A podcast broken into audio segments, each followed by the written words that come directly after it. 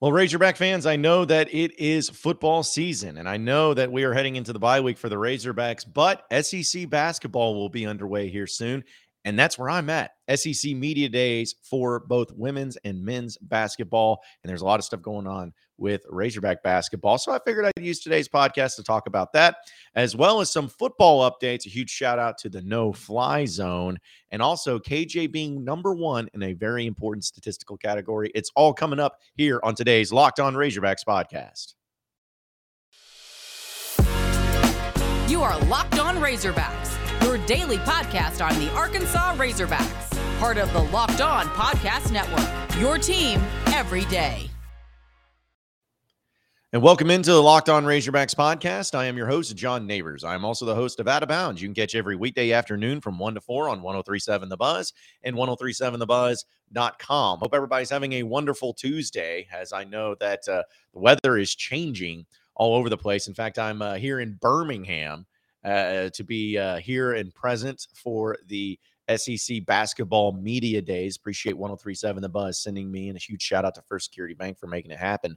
And uh, here I am. I'm going to be uh, doing all the coverage here for the next two days. And I've never been to SEC basketball media days before. So it's going to be kind of a new experience for me. So I'm excited about that to see how it all goes down and everything. I'm actually looking out in my uh, hotel and I see see it's it's like a kind of a cool little area here in Birmingham. I don't know what it's called exactly, but uh, I see a Jack's. Don't know what that is, but I'm sure it's good. Uh, so, but anyways, I'm I'm going to be live from here over the next couple of days and try to get the podcast uh, going and and and try to make it uh, make it happen as much as possible. And I thought that this would be appropriate because I know that everybody's still in football mode. Like I, I understand that. I understand that everybody's still thinking about that game against BYU, thinking about the final stretch of the season, like all of those things. I understand those are still all going on and those are very still important. But I wanted to take a break from that, just at least in this segment, to talk about some Razorback basketball because I can't tell you how many people are actually truly legitimately excited about Razorback basketball in such a major way. I can't think of a time actually that has had more excitement about basketball than now. Than I mean, maybe back, of course, in the 90s when you were competing for a national championship year in and year out. But here in recent memory, there has never been a season. There's never been um, a preseason, a a, a just a, a, a precursor to how the excitement level is at a fever pitch right now. And that's why I'm here at Media Days is because there is so much excitement, and that's why I have people who uh, tweet at me, and and even though it's football season, ask about basketball. People who attended the red white game over the weekend and had a huge crowd there in Barnhill uh, was really awesome. Just like all these things playing into it, everybody is so excited about basketball. And if you need to, any of the reasons or any of the uh, looks of why they're so excited, Arkansas coming out in the AP poll, which I know it's preseason, they were n- ranked number 10 in the country. It is the highest ranking they've ever had in a preseason top 10 ranking since 1994 and 95, the year that they went back to the national championship uh, and were the runners up this year. That year, this is the highest ranking that they've ever had since that point in time. Uh, Kentucky is ranked at number four. Also, Tennessee's at 11, Auburn at 15, Bama at 20. And so when you throw that into the mix, first off, I when I tweeted it out, I was like jokingly, tongue in cheek, said that uh, oh Arkansas, you know they're it's too low for in my opinion. You know they need to be higher. Arkansas is a better team than than uh, than you know what they're getting credit for, only being number ten. Said it more in tongue in cheek, but it was incredible to me to see how many Razorback fans actually agreed with me, where they're like, yeah, yeah, what what, what has Kentucky done? You know, what do they got that we don't? I mean, we got we got a better recruiting class. Uh, we we went further in the tournament than what they did last year. Uh, you know, we, we got a better coach. We we know I want Muss is much better coach than Calipari. You know, all this stuff, and I'm like, this is great. I love it. I love the fact that people like Razorback fans are so interested and so pumped up about the rankings in college basketball, but also so upset because they're like, no, 10 is not high enough we are better than 10 because we got the players, we got the coaches, we got the got the schedule, we got the transfers, we got the McDonald's All Americans, we got it all. And we're going to go the, all the way. We're going to do all this and it's going to be great. I love it. I absolutely love it. And I am so happy for Razorback fans to be able to uh, to do it this way and to, and to handle it this way too. So to me, it's just uh, it, it's an awesome thing. It's an awesome thing to be able to witness and to be able to uh, just see how it all plays out here in the early part of the of the of the preseason. But you know, there's a lot of things that have to be done. Like you have to go out there and perform, and I think that's first and foremost. You got to do what you got to do to live up to that expectation. But when you have three McDonald's All Americans on the team, like Arkansas does, when you had a transfer class that consisted of, of perennial starters at big programs, like when you start rolling all of that into the mix, it suddenly really opens up your eyes of saying, okay, this isn't just something that people are hopeful for, that they think is going to happen. Like you look at the recipes of teams that make it to Final Fours, and Arkansas has that recipe. Now, some people will say, well, they don't have the seniors, they don't have the the the veterans like uh, some of the other teams have had in past of national championships and everything. And I would say, okay, yeah, that's true. But the one element that I feel like you do have, though, that can overcome a lot of that is you do have Eric Musselman as your head coach. You do have Muss, the Muss bus. I still look back on last year's team, especially, and the fact that that team last year, like think about this, folks. You you made it to the Elite Eight last year. You went further than any other SEC team last year, and you did it without any three point threat whatsoever. I think you were like last in the SEC in three point shooting you had no three point threat. Your best one was uh, was JD Notae, and his percentages were not good. He was your best three point shooter and pretty much your only real threat. So you had him. You had Jaylin Williams, who ended up getting drafted into the NBA. He was an NBA draft pick. But aside from that, you had just a lot of transfers that came in, a lot of new faces, new bodies that were veterans at their own respective schools. Some played more than others, some were good defensive players and whatnot. But you really just had like looking at that team, that was not a, an elite eight team by most people's standards. Like they wouldn't look at that Arkansas team going in there. Like nobody looked into that team last year and said, "Oh yeah, this is an elite eight team through and through." I think people were high on them preseason. I think because the, the, transfers that they did get in, and um, I think you know Stanley Umude came on of late and everything. But considering how it is the, the the classic stereotype of what it looks like to be an elite eight team, Arkansas didn't really fit that bill because they didn't have a bunch of scorers. You know, they had they had a lot of flaws, but because of coaching by Muss, because of defense, because of great planning and you know great uh, playing at the at your best at the right moment, Arkansas made it to the Elite Eight once again. And I just keep looking at that. And then the year before that, you had a completely different team essentially, and you made it to the Elite Eight then. And so, who? Why would you not think that this year of all years, you have the most talent you've had probably ever as far as NBA caliber talent. We'll see how it plays out, but it could make you make an argument for it. You have the most talent ever on the court. You have a schedule that seems to be pretty favorable, where it's got some really tough games, road games especially, that can really test you and get you going. You have a coaching staff that has been there and has been around and has done great things already at Arkansas with some uh, some less less talented teams.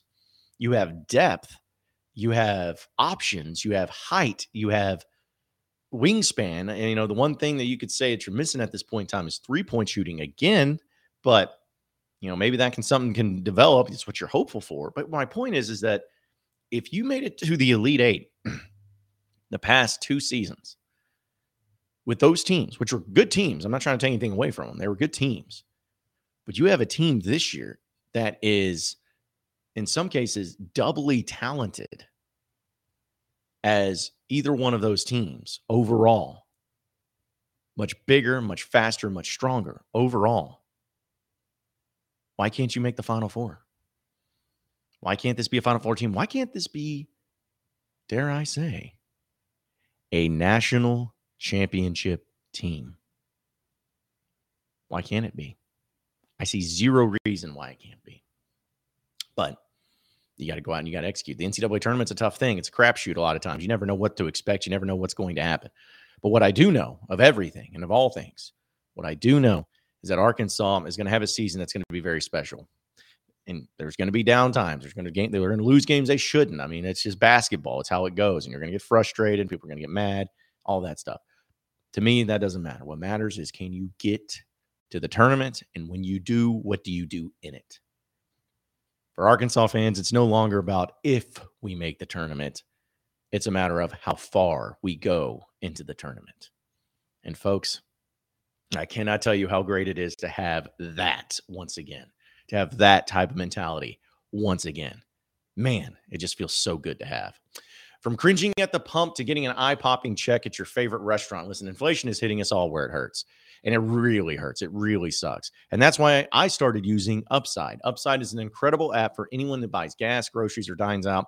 And with every purchase, purchase, I'm earning cash back thanks to Upside. You know, I, I go to different places and uh, obviously been traveling a lot. And, you know, whether it's with gas or whether it's uh, restaurants or uh, especially with groceries too, because even with groceries, uh, the amount of uh, inflation that has really impacted just the simple things like food has been incredible. And so I try to be smart about it. I try to make sure that if I'm going to be needing these things, which are necessities, food and groceries and all of that, I want to make sure that I'm getting uh, the best deal I can, but also making sure that I can get money back. And that's why Upside is helping me out. So to get started, just download the free Upside app. Use promo code my uh, my promo code locked on or locked, not locked on, just locked. Make, making it simple, one word and get $5 or more in cash back on your first purchase of $10 or more. Next, claim an offer for whatever you're buying with Upside. Check in at business, pay as usual with a credit card or debit card, and get paid. Download the free Upside app and use promo code LOCK to get $5 or more cash back on your first purchase of $10 or more.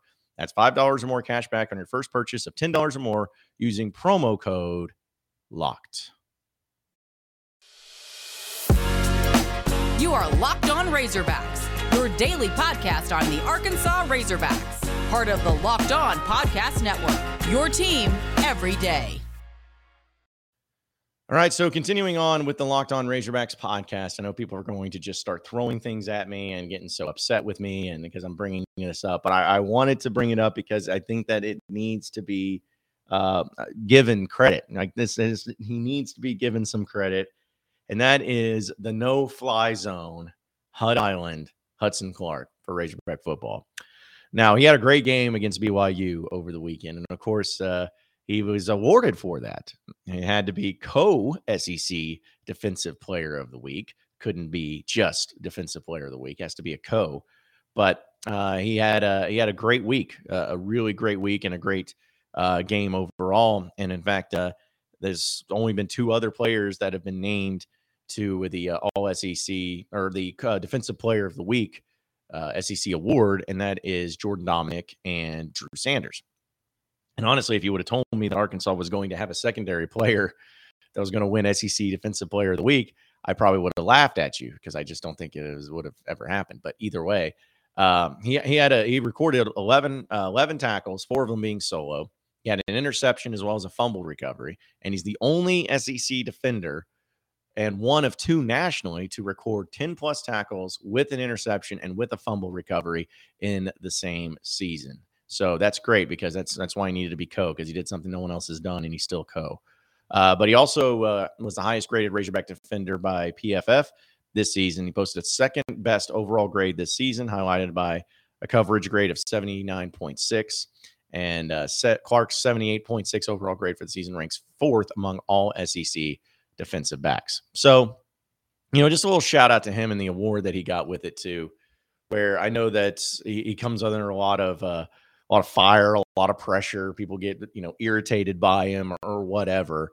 And I just I don't know. I just think it's absurd that uh, some of the stuff that gets thrown his way. Because honestly, he's not as bad as what people try to make him out to be. He's actually a good defensive back. Sam Pittman loves him. Barry Odom loves him. Uh, he's had to play out of position a lot. But uh, overall, he, he's been good. He's been good. And I just, I try to give credit where credit is due. I know that there's people that get frustrated with this Razorback defense and they try to, you know, pinpoint one person or one thing or one reason why everything's bad. Um, I know that, you know, there's been a lot of defensive players and, you know, you know, Hudson Clark's had some struggles this year too. But, you know, like Simeon Blair, he's had a lot of struggles this year. Uh, you, you, know, you think about uh, Dwight McGlothern, even though he's had a lot of good plays, there's been some mistakes here and there too. Like nobody on this secondary is perfect, and sometimes it's a little bit more um, obvious with, uh, with depending on the game and depending on you know how it goes and all that stuff. So, yeah, a lot of that time it, it just happens that way. But overall, I think that you see that there is some instances of some good players, some good play that needs to be um, acknowledged and, and give out a shout out to their accomplishment. And that's what happened with Hudson Clark. I still believe that if you had a fully healthy secondary, which supposedly you may see against Auburn, even though you won't have Catalon or Ladarius Bishop, but you'll have about as healthy as a defensive secondary as you've had. You know what? How is that going to change? What's that going to look like? Is it going to be like night and day? Is it still going to have the same struggles? Uh, it, it, will. It'll be. It's yet to be determined. But uh, either way, I just think that with with getting those guys back and the confidence and also the type of teams you're going to be going up against, because uh, honestly, folks, besides Ole Miss, the offenses you're going to be facing are pretty meh. Like they're not very good. Auburn's offense is terrible. I think they're like one of the worst team offenses in scoring in the in, in the SEC at least. Uh, LSU's offense has had some ups and downs, but overall has not been good. Missouri's offense is not good. You know, Liberty is it, will, it has a decent offense, but it's like you know still it's Liberty. You should win that game no matter what. And Ole Miss is really the only team that you're going to be facing that has a it has a, a great offense, and that's going to be obviously the biggest and toughest game that you have left. So we'll see how it plays out with the with the injuries and how they come back. But honestly, if you're going to Auburn as healthy as you're you're thinking you should be, you know, hey folks, it, it could be fun. I mean, it could be a it could be a whole new defense. What you're hoping for, but Hudson Clark deserves a shout out. Uh, anytime these guys on in the secondary get good plays and make a make a have a good game, they need a shout out because there's not much for them to be excited about so far this year. So uh, I just wanted to give a shout out to uh, the no fly zone. Hud Island and uh, give it out to him. Hopefully, he continues to build on that because uh, they're going to need him as well as all the secondary players the rest of the way. Folks, our partners at Nissan have worked with us to create a new segment across the Locked On College Network called Thrilling Moments. It's simple as that Thrilling Moments, which, if you hear it, you know what I'm talking about. We're going to highlight the most exciting play from the Razorbacks in the weekend that they had, and also throughout the history of our alma mater. And honestly, this week's thrilling moment from the Razorbacks, it, it's very simple. And I think everybody can probably understand where it's coming from is against BYU, where KJ Jefferson was able to break three tackles after nearly being sacked on third down, get out of it, throw the ball to Trey Knox for not only a first down, but a huge gain, which really turned the tide and seemed like Arkansas from that point on ended up uh, not looking back from BYU there's a lot of things that happen in college football and in these games that can you can point to and say this was a huge play, that was a huge play, positive play, negative play, whatever it is. But sometimes you need one of those plays to happen to make your season different, to really bring on the great season that you're wishing to have. And that moment from KJ Jefferson, I think could be the moment that everyone points to and says that play is where it turns things around and everybody starts playing at a much better and higher level the rest of the way. That's what you're at least hopeful for. That's what you're at least thinking that it, could become. But at the end of the day, they still got to go out and they still got to take care of business. But what a mm, phenomenal play. And it shows you why KJ Jefferson is QB1 and the sincere athleticism that he have and how incredible he is as well. This segment has been inspired by the thrilling new designs featured across Nissan's lineup of vehicles. Pursue what thrills you in the new Frontier, Armada, or Pathfinder today, available now at nissanusa.com. You are Locked On Razorbacks, your daily podcast on the Arkansas Razorbacks, part of the Locked On Podcast Network, your team every day. Okay, so final segment on, the Locked On Razorbacks podcast. I wanted to bring up uh, this little topic that I thought was funny because it's like KJ is number one and, and a very important thing. Uh, but it's not something that uh, probably anybody would even be able to see unless I like like you did what I did and saw it on Twitter because somebody put out um, this really good analysis of quarterbacks in college football and everything. And you know, KJ is awesome. I, am still a big KJ fan. KJ's been great, and when he's healthy, you can tell that the team's different, the offense is different. But uh, this is coming actually from a Pro Football Focus. They gave out pass grades on true dropbacks which a true dropbacks, no screens, no RPOs, no play actions, just catch the ball. You're looking to pass. That's what you're looking to do. Step in and uh, you make the throws. There's a lot of different teams and everybody that was put in here. But what was crazy is that the NFL passer rating on true dropbacks, Arkansas is number one. KJ Jefferson is number one. He's ahead of Maye. He's ahead of Bryce Young. He's ahead of Hartman, Levis, all those guys. He's number one in true dropbacks. That's pretty incredible. And then his pass grade on true gra- dropback, dropbacks, which is, of course, coming from Pro Football Focus, he's number two, just behind Bryce Young. I mean, slightly behind, behind Bryce Young. So I, I just look at that and I'm like, wow, that's an incredible thing. And I always laugh at it because there are people that said that, you know, uh, Kendall Briles doesn't know how to develop a quarterback. Well, on that front, and uh, seems to be a good job, doing a good job of doing in true dropbacks. And people are like, well, this, this means you should do it more. No, I mean, I think that the element of him being, you know, having the options and then the mystery of it all is what's made it so beneficial to Arkansas to be able to do it that way. So I don't think that needs to be the case, but it's a really cool stat to see KJ Jefferson in number one. Shows that he's a true drop back passer at times. It's not just he's just run, run, run. He's great at being able to, when he has the ball in his hands, make plays, but also to make good throws, good decisions when he's back there in the pocket waiting on their guys to get open. So I just thought that was a really cool stat. Appreciate everybody listening in to the Locked On Razorbacks podcast. Be sure to like and subscribe to the podcast on iTunes or on Google Play. You can also get after me on Twitter at Buzz John Neighbors for any questions, comments, concerns that you may have. Keep it going from there. Same podcast time, same podcast channel tomorrow afternoon. Have a great day, everybody. We'll see you then.